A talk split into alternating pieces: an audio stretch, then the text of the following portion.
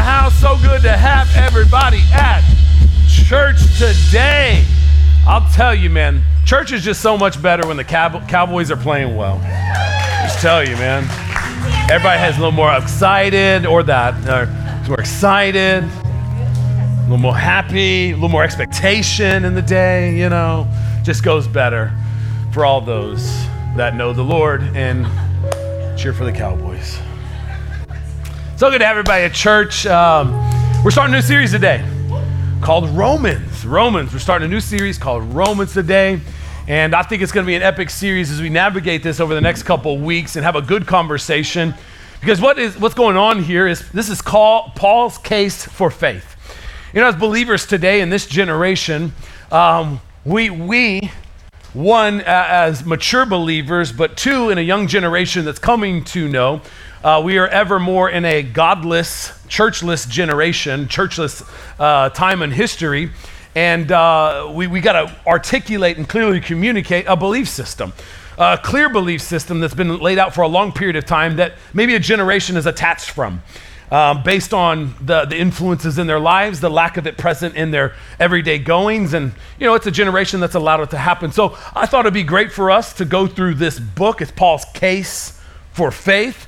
Um, it's, it's a very well put together body of work. Um, speaking to a church in Rome. Now, basically, how this all comes together, if you don't know, uh, a church in Rome existed uh, 20, 25 years after what would be considered the day of Pentecost, whenever the Holy Spirit fell.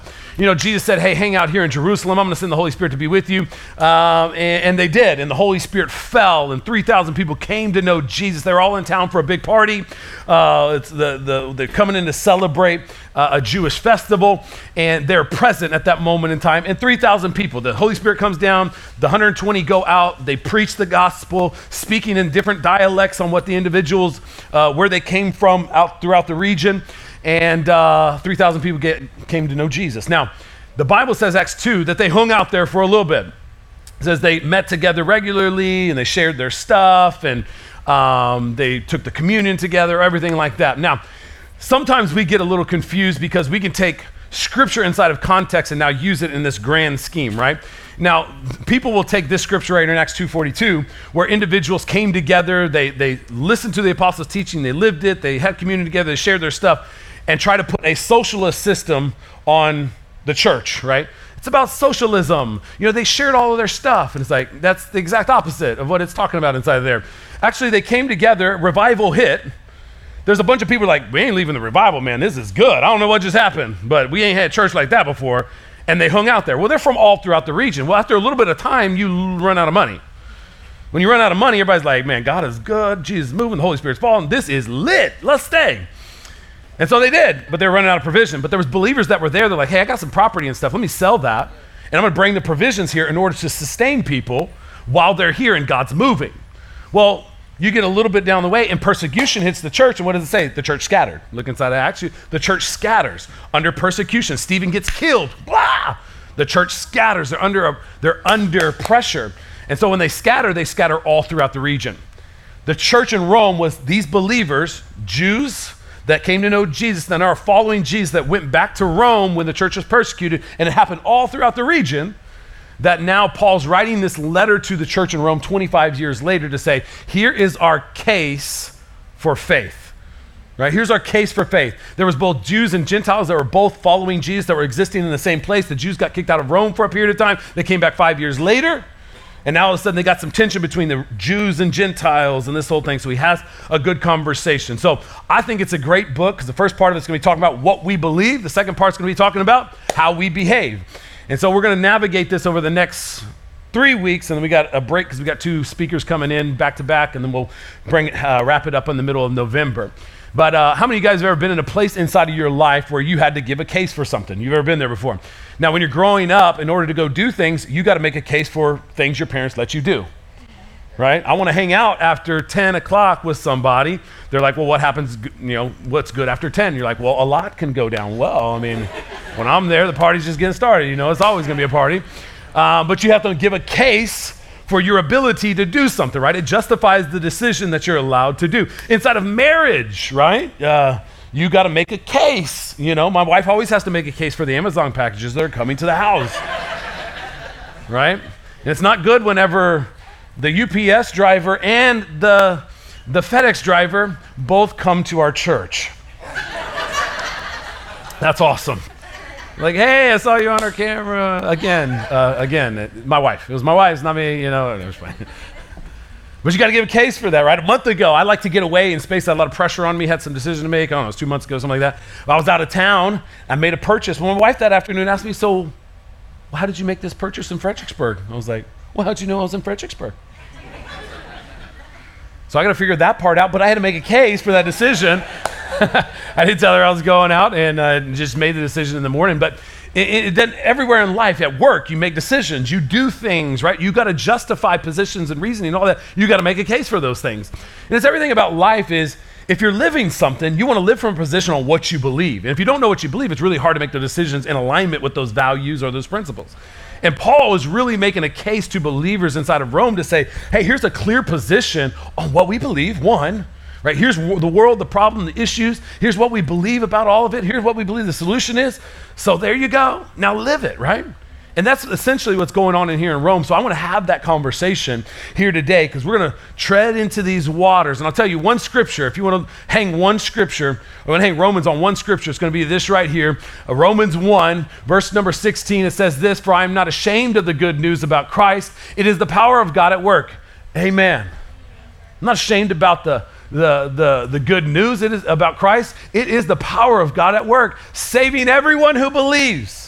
Saving everyone who believes. It's clear inside of here. This is the good news. It's Jesus Christ, and anybody that believes in Jesus Christ is saved, which means that everybody else is not. Okay, cool. I didn't have to go there, but just dumbing it down, right? Okay, so verse number 17. This good news tells us how God makes us right in his sight. This is accomplished from start to finish what? By faith. As the scriptures say, it is through faith that a righteous person has life. You want to hang the book? It's right here. This is a book about the good news of Jesus Christ, man. And it's through Jesus Christ in which we're saved. We live in a generation today that it is jump into a world of maybe polytheistic philosophies and teachings and belief systems. But we want to raise a generation that clearly understands we serve a monotheistic God. He is one true God, three in one Father, Son, Holy Spirit. And there's a solution in Him. Amen? So if you want to write notes, write this across the top of your paper. We got a problem. You'll all solve it. No, don't write that on the back end, but we got a problem, right? We got a problem. We got a problem. You got a problem. I got a problem. We got a problem on our hands. Now, here's the deal the problem that is at play here, we're going to talk about it here today, but if you want to take notes on number one, you can write, The world's got a problem. Put that on top of your paper. The world's got a problem. We're going to go all the way down inside of here. Romans is going to clearly articulate this what the world's problem is. For us, we got to maybe shift some perspectives and understanding because as we pull back in ph- uh, philosophy, in our, in our philosophical look at the world, and we look through a, a, a worldview lens, hopefully there's a biblical worldview, Romans is going to clearly articulate it here on where the problem's at. Okay? So let's jump into it. Romans 1 on the backside of what we just read, verse number 18. But God shows his anger from heaven against all sinful, wicked people who suppress the truth by their wickedness. They know the truth about God because they have made it, uh, because God, uh, sorry, he has made it obvious to them. For ever since the world was created, people have seen the earth and sky. Through everything God made, they can clearly see his invisible qualities. They can clearly see the invisible qualities his eternal power and divine nature. You can clearly see it in creation. So they have no excuse for not knowing God. The world has no excuse for not knowing God. You can see the invisible qualities, you can see his eternal power and divine nature through his creation. You can clearly see it. Psalms 19 would say this Psalms 19 says, The heavens proclaim the glory of God, the skies display his craftsmanship. Day after day they continue to speak, night after night they make him known. They speak without a sound or word, their voice is never heard, yet their message has gone throughout the earth and their words to all the world. clearly stating on the beginning of here, the world's got a problem. The problem is this. The, the, the world, you can look into creation, the beauty of creation. You can see all that is, has been created and say, wow, that's awesome. Or you can say, wow, our God is amazing. There's two ways you can say it. Whoa, this is, how could this come together in such beauty? Whoa. Or you can say, wow, that's, that's beautiful. That's incredible. And walk away with no appreciation for the Creator. Right? You think about uh, Heather and I went to Zion National Park. We did this little hike right here. Um, it was like a mile, no big deal. Kicked it out. This was after six miles at Bryce Canyon, so I'm not, no, not, not bragging or anything like that, but it is after that. But this is a beautiful place, overlook Zion National Park in Utah. You can look at this picture. I mean, you get up there. There's certain places inside of the world that when Heather and I have stood there, it's just like, oh my God, Santorini is one of those places. Unbelievable serene. Unbelievable. In uh, Norway, in the Isle of Skye, unbelievably beautiful. And, I mean, it's unbelievably beautiful. It's these places you can see inside the world. You just stand back, you're like, this ain't the work of man. Ain't no way. This is, a, this is the work of something supernatural. There's got to be a creator, right? Now, now th- this is the problem with man is we can look at things and appreciate them for what they are. We can look at them and appreciate the one who has created them. I, I like how this one uh, uh, individual would say it. He says this. He was a researcher in this and a scientist, formative in a lot of different things. But he says this a bit of science distances one from God, but much science nears one to him. The more I study nature, the more I understand or I stand amazed at the work of the Creator. The, the more I see it, I mean, the person that's formative in the world of study uh, of science and um, research is looking into the lens and finding that, man, just a little bit will separate you from God. Because just appreciating what, what man can do and the research and look at the intellect of man. But you go into the trenches and a lot of study of it, oh, you'll start to see, man, this is way bigger than man. God is at work. This is incredible. I mean, the position of our lives, our lens has to shift from this place. The problem with the world is we see all of it, but we don't recognize the creator of it. We just see it for our own joy. We see it for our own gain. We see it for our own use. How can we take it and do something for ourselves? So here's the deal. You move on in the, in the case that he's making. So you move in, uh, move down in Romans. It says this: Yes, they knew God, but they what? Wouldn't worship Him as God or even give Him thanks and they began to think up foolish ideas of what God was like. As a result, their minds became dark and confused, claiming to be wise. They instead became utter fools. Instead of worshiping the glorious, ever living God, they worshiped idols made to look like mere people and birds and animals and reptiles. This is a big philosophical picture that you have to see the world with. We're not talking small potatoes right now. You, got to elevate yourself to look at the world. We're talking all people, all of humanity, not just here in America, not just here in San Antonio, not just here at Pearl Street Church. You get myopic in your perspective, you'll, li- you'll die in the middle of the chaos we live inside of this world. You don't know what you believe. You look through a myopic perspective, my, my community, my small group of people. We're talking the world. He's speaking to the big picture of humanity. This is what humanity does. We think up ideas. When we don't acknowledge God for who He is and the bigness in His creation, we think up, we become utter fools because we won't recognize Him for who He is.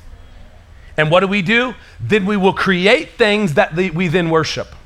We will place idols all over our lives and, and give our attention and our affection to all these things. Because what? We want to do it. We want to serve it. We, want, we like it, so we're going to do it.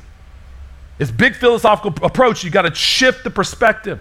You may even see it in yourself. What, thing, what idols have you put before the creator of the universe? What do you devote all your time to? What do you devote a majority of your time to? What have you got wrapped up in?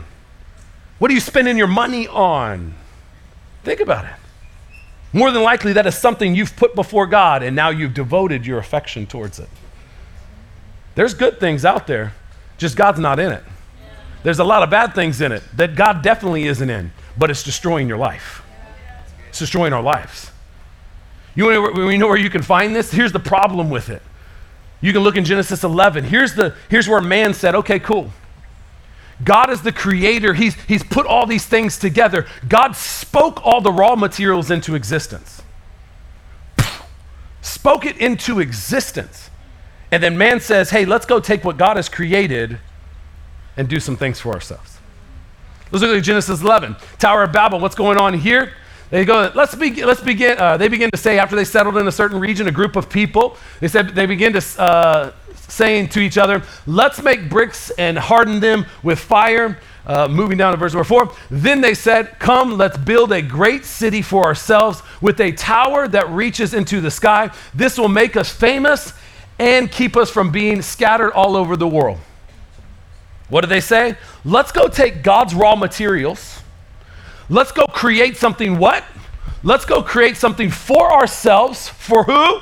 For what? Or to make who famous? Us. This is the problem with the world. You can see God in all that is created. He is clearly evident in the invisible qualities. You can see it all throughout. Humanity has to step back and say, wow, there's got to be a God. Because if not, we will, step, we will step forward and say, let's take whatever is here and let's build it in all for us. Let's do it for ourselves. Let's do it, not, let's not give God any type of credit for it. Let's just do it for ourselves. We're going to make it because we want to become famous. We want to do it for ourselves.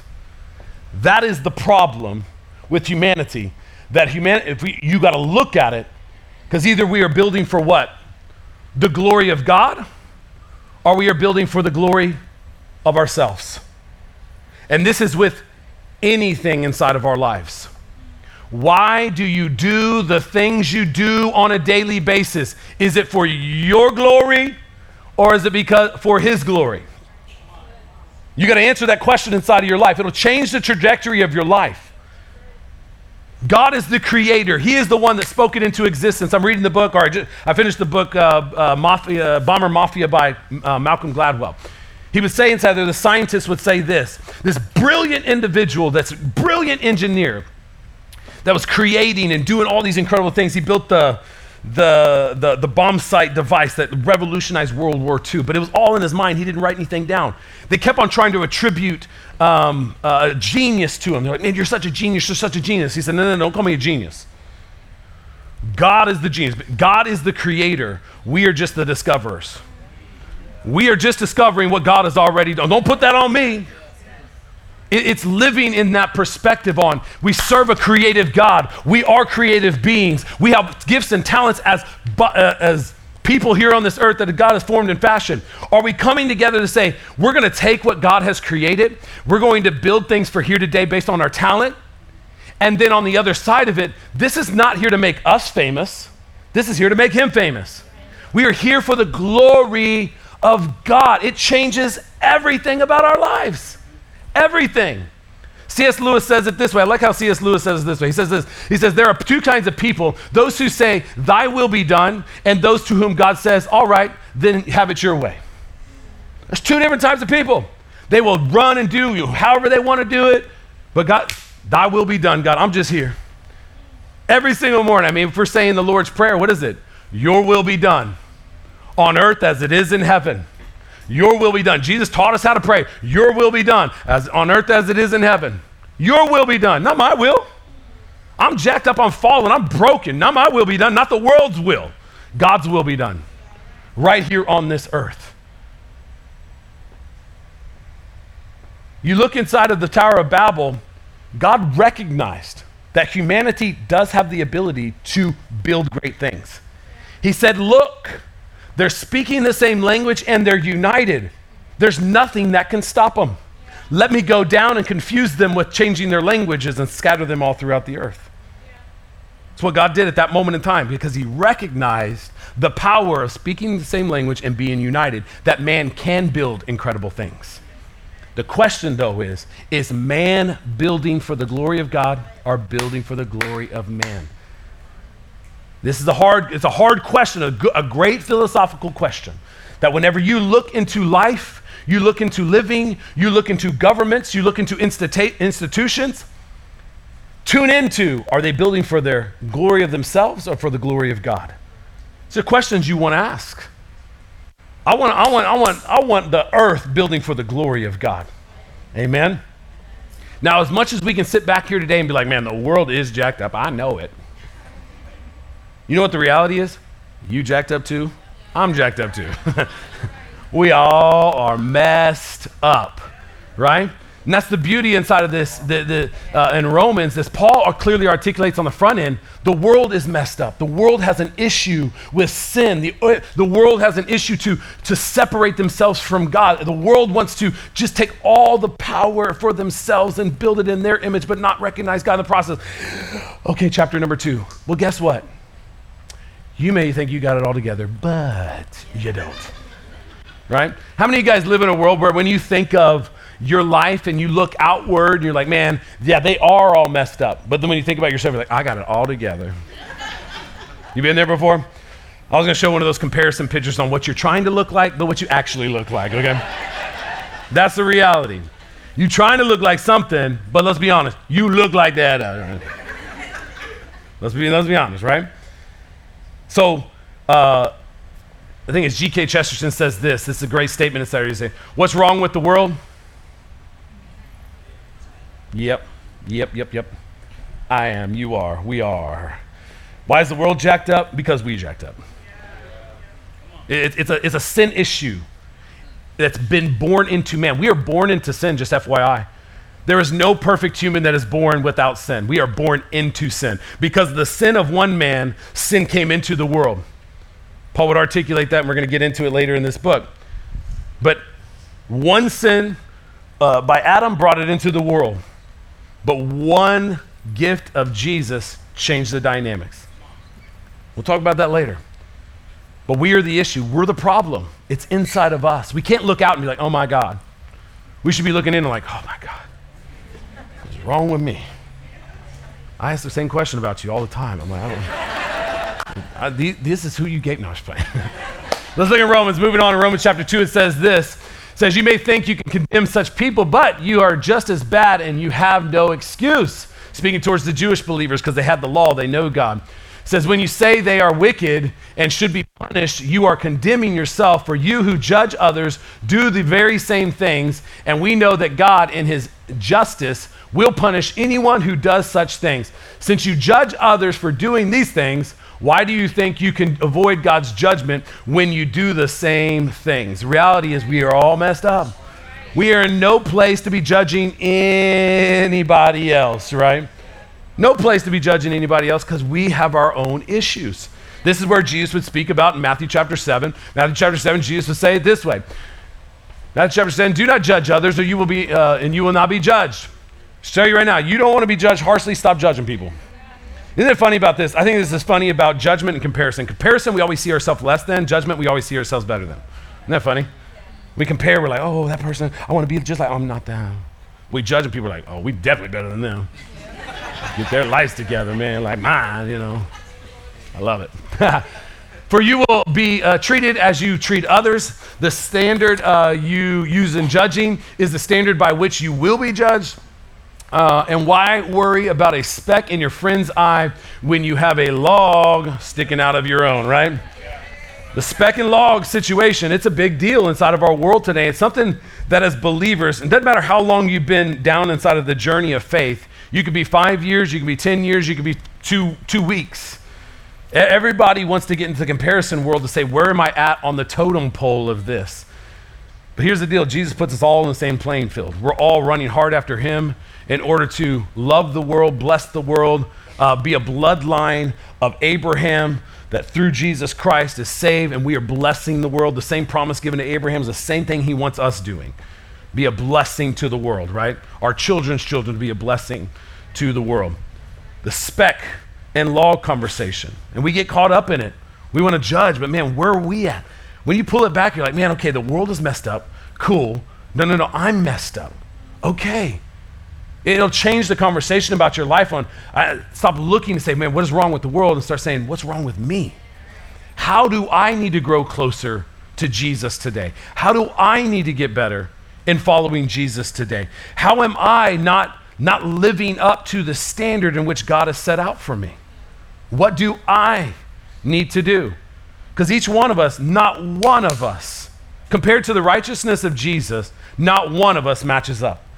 We're all falling short. Romans would say it this way, and I'm going to read a little bit, I'm going to click down, but it says this Well, then, should we conclude that we, are, we Jews are better than uh, others? No, not at all, for we have already shown that all people, whether Jews or Gentiles, are under the power of sin. We're all under the power of sin. Can't get away from it. As the scriptures say, no one is righteous, not even one. And then he goes on a whole list of things on how we just we, we don't add up. The latter part of it, it says this.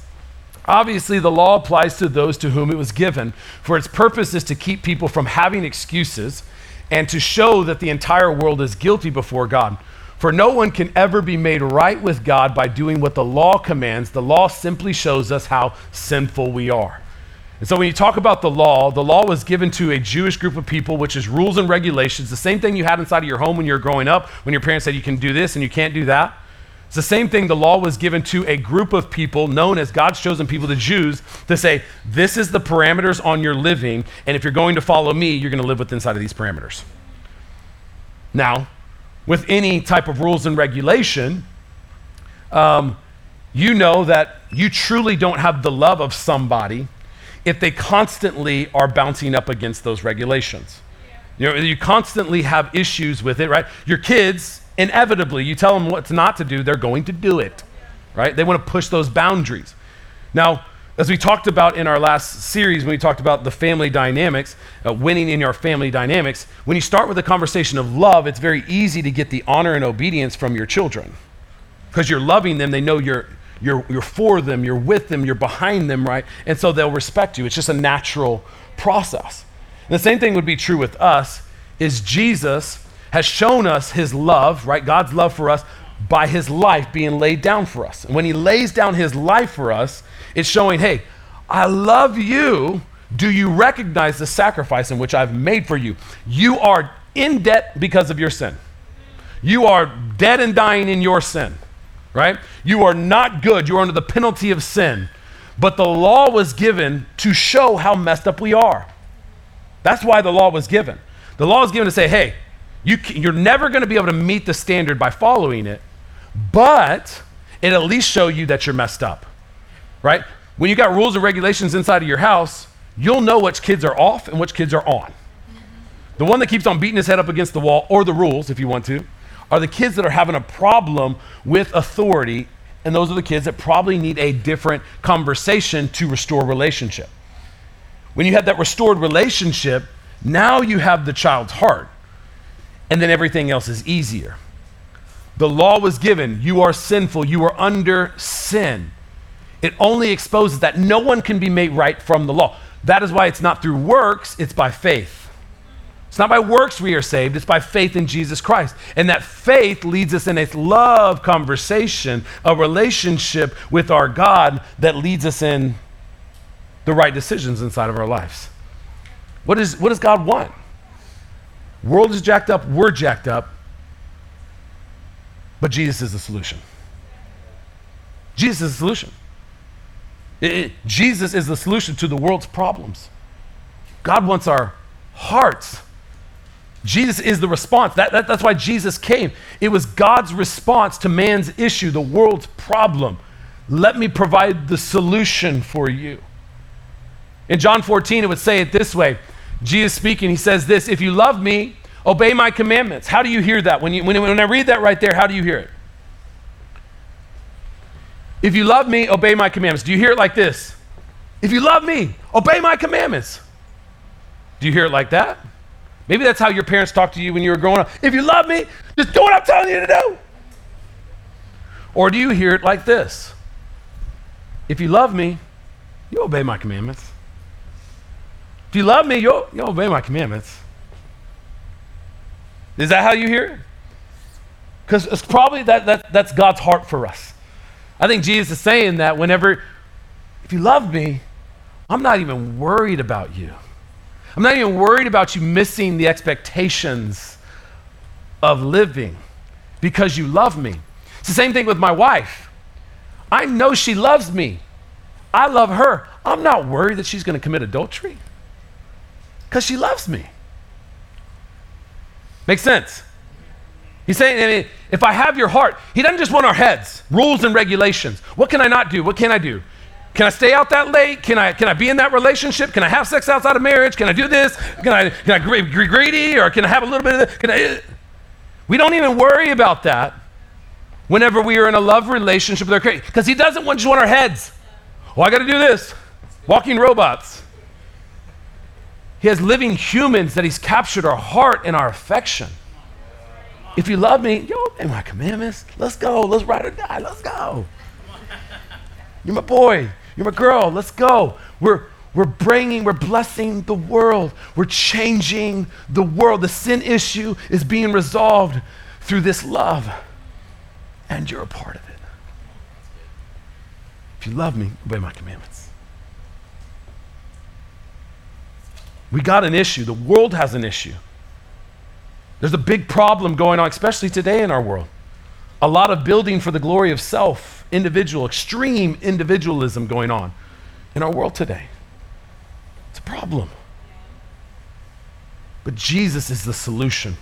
It's God's solution for humanity. No one can pay the price.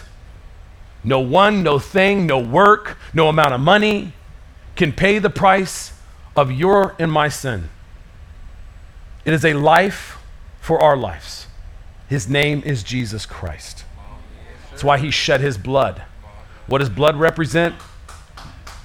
Life. There's not blood pumping in your body, you ain't breathing. He had to spill his blood that represented his life to cover the atonement of your sin, to pay the price. Romans 3 would say it this way but now God has shown us a way to be made right with Him without keeping the requirements of the law because we can't. As was promised in the writings of Moses and the prophets long ago, we are made right with God by what? Placing our faith in Jesus Christ. And this is true for everyone who believes, no matter who we are, for everyone has sinned. We all for, fall short of God's glorious standard. Amen. Let's flip over to Scripture. Yet God in His grace, whose grace? God's grace. It's God's grace. There's no grace needed where there's no sin. There's no grace needed whenever there's no infraction. Makes sense? Sin, we were born into it. We all live under a problem. We all born with an issue. By God's grace, though, He freely makes us right in His sight. He did this through Christ Jesus when he freed us from the penalty of our sins. For God's present, presented Jesus as the sacrifice for sin. People are made right with God when they believe. Come on. How are they made right? Whenever we believe that Jesus sacrificed his life, shedding his blood. That this sacrifice shows that uh, God was being fair whenever he held back and did not punish those who sinned in times past. Flipping over. For, we, uh, for he was looking ahead and including them in what he would do in this present time. God did this to demonstrate his righteousness, for he himself is fair and just, and he makes sinners right in his sight when they believe in Jesus. Again, believe in Jesus. Can we boast then? Uh, that we have uh, done anything to be accepted by God? No, because our acquittal is not based on obeying the law, it is based on faith. So we are made right with God through faith and not by obeying the law. Amen? Amen. That's it right there. It is through Jesus that we have right standing with God. It is by God's grace that He has made us right with Himself. Every single person inside of here is under sin until you get the blood of Jesus on your life. Washes you as white as snow. Every single person inside of here. It is not by works you can't be good enough, and the world can't be good enough in order to receive eternal life. This is God's solution for man's problem. We are working from grace by faith to bless the world. This is what Jesus has done for us. We can sit back and say, well, we're going to try to figure out another way, or this, you know, polytheistic world, you know, their thing is their thing, their thing is their thing. No. There is those things that are out there. We can recognize those things that are out there. I'm not saying don't recognize it, but I am saying is don't be convinced that somebody can find salvation through other means. There's no shaka things you can put on yourself. Shaka raka. There's no nothing, whatever the shakaraka stuff is, that's freaking voodoo, whatever it is. You can't go to a tarot reader. I'm telling you today, you can't rub Buddha's belly enough, right? You can't have enough good works through Hinduism. It's not, it's not through anything else other than a man, Jesus Christ, that there is a salvation for our sin. It's only through Jesus. That's it. So there's things that are out there, but we come to a place in belief that Jesus is the only solution. And we run to share that gospel. Right as Paul said on the beginning here I am not ashamed of the gospel. It is the power at work saving lives. Would we be able to say the same things if we tried to write a book?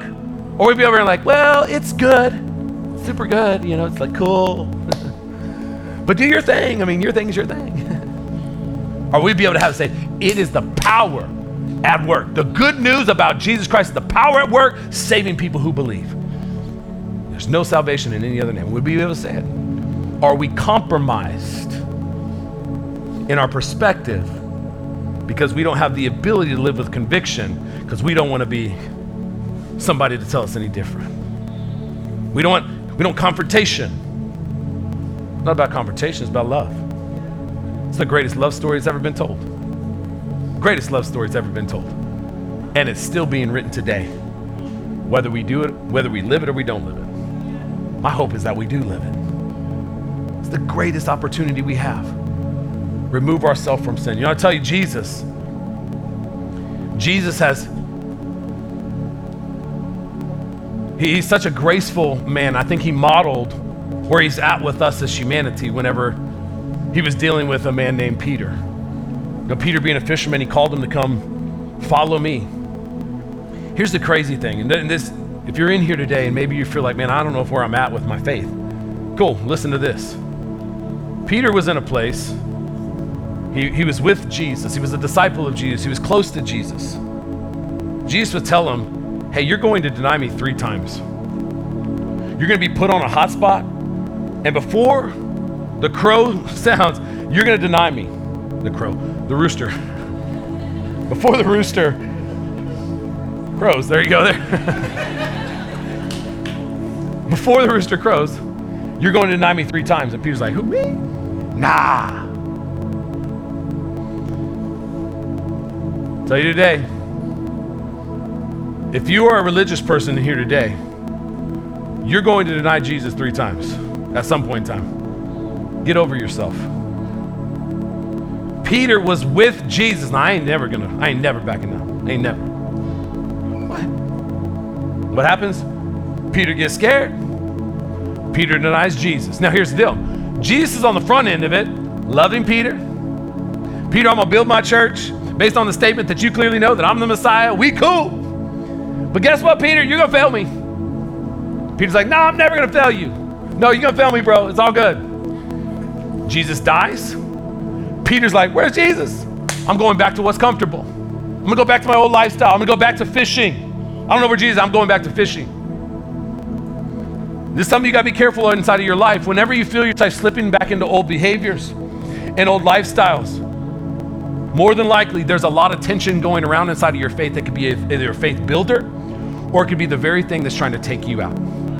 Slipping back into what's comfortable. Idle hands are the work of the devil. You don't need idle hands. You already know the belief. You're held to accountability on what you know. You know now, it's been revealed. You know what truth is. You know what righteous living is. You know what holiness is. You can't back that up now, right? Don't back that thing up to that, okay? Don't back it up to that. But here's the cool thing about the story Jesus loved Peter, cared for Peter. Peter denied him just as Jesus said he would. Where was Jesus whenever Peter went back to comfortable? Jesus is right there on the shore to say, Peter, Hey, man, do you love me? Peter's like, Yeah, yeah, I do love you, Jesus. feed my sheep, man. Feed my sheep. He's like, oh, okay. Just to make sure we're clear, man. Peter, you love me? Yeah. Yeah, I just said it. Well, feed my sheep. P- Peter, do you love me? Let me ask the third time. Do you love me? Yeah. Then, then feed my sheep. Here's the beautiful thing about Jesus modeling for us. He's here in the beginning. He already knows you're going to fail him. He already knows you're not going to meet the standard. He already knows you're going to deny him at some point in time in your life. When you try to go back to comfortable, where's Jesus at? Hey, man, do you love me? yeah, I do, man, but I failed. I don't, I don't feel like I'm. Feed my sheep, man. Feed my sheep. It's already covered in the grace. Your denial is already covered in the grace. okay. Do you love me? Feed my sheep. It's a brutal process of sanctification, coming to know Jesus and living this life. Why? Because we're all sinful, we're all jacked up, we all find ourselves in a place where idols begin put up in our lives. We don't know where they come from, how they come from. Small choices over time lead to these big, gigantic things where our hearts are all jacked up, our devotions all jacked up, and we got to constantly have these times where Jesus comes back. It's like, dude, do you love me? You're like, wait, wait, you're talking to me? Yeah, I love you, Jesus. I do love you. Then, then feed my sheep. Go and be a blessing to the world. Go and do what I've called you to do. Make sense?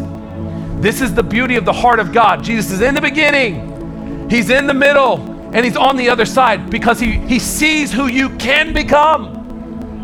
He doesn't see you for the fault and failure, He sees you for, you love me, feed my sheep.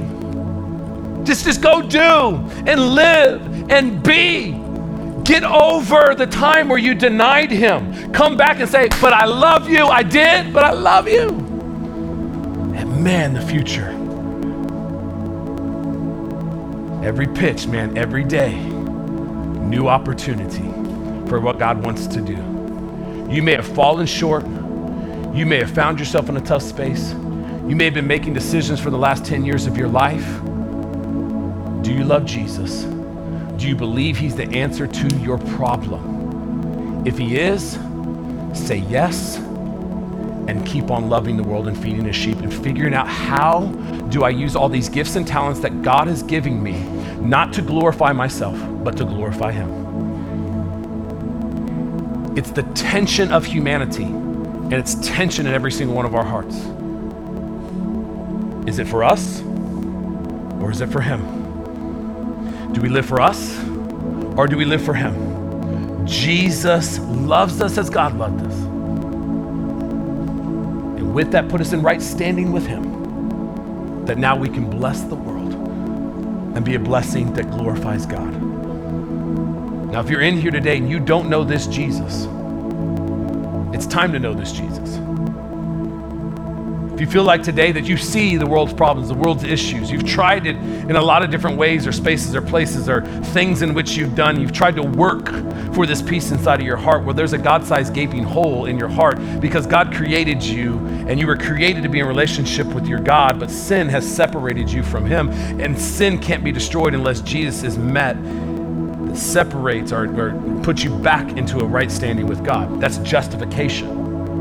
You're justified through Jesus Christ, right relationship with God. If you feel today separated from your Creator, well, guess what? That's how Adam and Eve felt whenever they tried to grab the knowledge of good and evil and ate it for themselves and said, We don't need you. Just at some point in time, you said you don't need Him, but you're realizing you do. That's why Matthew 5 3 says, one of the first Beatitudes off the, off the block, the, first one says, God blesses those who realize their need for Him. That's why it's there. If you don't feel like you have a need, you ain't gonna be blessed by God. God will abandon you to your free will. That's the God we serve. He is so good. But if you realize your desperation, it'll draw you to Him. So if you don't, if you're not connected to Him today, this is a this could be transformative for you.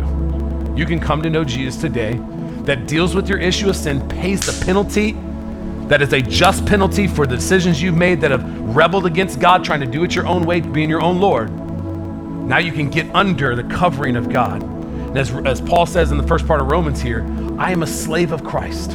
That's how he says it. I'm a slave of Christ. Not I'm a free person and I follow Christ. I am a slave of Christ. It's not my will be done, it's his. I got to go through him for whatever I do. I'm moving I'm moving away from freedom and into his kingdom where he's the Lord. Okay.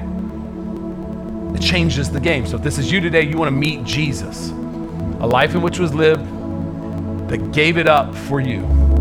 Today could be your day that it changed. Maybe you're on the other side of it. You've been out of uh, out of faith for a while. Maybe you felt like you've been running and gunning. Maybe you have lived La Vida Loca. Maybe you had made some choices that are, you know, out of alignment, right? And we don't need to go down that road on what that looks like. But sin is sin. And when you're in love with God, you know what sin is. You know when you make the decision, it just ain't right. You know it's funky. You feel the funk in your junk. You're like, hey, I don't know about that. You're trying to get the funk out the junk, man, when you're trying to live right. So if this is you on the other side, you've lived with the funk when you know what it means to be free. Maybe it's time to say, okay, time to stop playing games. Tired of I'm trying to stop trying to build something for myself, and I just need to be submitted, maybe a slave, if you want to put it that way, to Christ in His lordship, doing what He's asking me to do, living as He's asking me to live. That's called recommitting yourself to Christ. We want you to recommit to Christ today. Here's the deal I'm not a pastor that says close your eyes, bow your heads, close your eyes. Why is that? Because you can't acknowledge it inside of here, you can't say it inside of here, you're not going to live it out there. Jesus said, You acknowledge me here, I'll acknowledge you in heaven. So, with every head up and every eye wide open, with every mind clear on this decision by no coercion, no coercion, cohesion, coercion, by no stress, there you go. Say it that way. No pressure. If you believe this is your time to meet Jesus, you are convinced that you are a sinner, raise your hand. Say, This is me. I want to meet Jesus. I'm going to pay the price of my sin. Amen. Hands all over the room in Jesus' name. Amen. Simple this. These are, maybe you've seen it in the past, and I'll tell you, my heart, I've grown up. I've grown up in a Pentecostal church where it's this ah, emotional thing.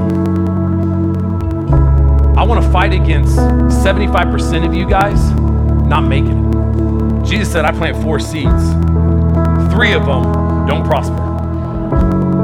I want more than 25%. I don't want to, I want you to feel this, oh, I got to do this. I want you to be clear headed to say, I'm making this decision to follow Jesus. I am a sinner. Jesus would say it, who, who, who starts to build a house for, before counting the cost? You're counting the cost to say, I, am changing my life. I'm living for Jesus. It's not about me anymore, it's about Him. So, all these sinful decisions I'm making, all these choices I'm making that's out of alignment with His will, I'm changing that today. No longer am I living in sin, I'm choosing righteousness today. And you change the, the trajectory of your life. But that's what you've got to make now. When you say yes to Jesus, don't play games. Well, like next month, I'm gonna do, I'm gonna change that. No, no, no, today. Change it today. Change it right now. That's the old life. You don't you don't look like that anymore. You don't talk like that anymore. You don't spend your money on stuff like that anymore. You don't think like that anymore. You are a new creation in Christ Jesus. Look like your daddy. Stop looking like your last self, right? Look like your daddy. You are a new creation in Christ Jesus. Act like it. Right? Act like it. You think differently, you walk differently, you talk differently, you love differently. You're not that anymore. And anybody tries to tell you that, just be like, nah, man, that's the old self, man. You see the blood? You see blood on me? You see blood? It's Jesus' blood. Thank you very much, okay? It's Jesus. So if you're making this decision, count the costs, live the life.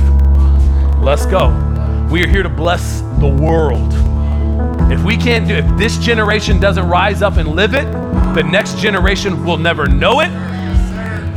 And we'll be living in a God, even more godless generation, right? Jesus said, We are the light of the world. Please don't hide it. Set that puppy up so that everybody can see it. Live it. Let them see your good works and not glorify you. Oh, look how good you are. Let them glorify your Heavenly Father. So let's say this prayer.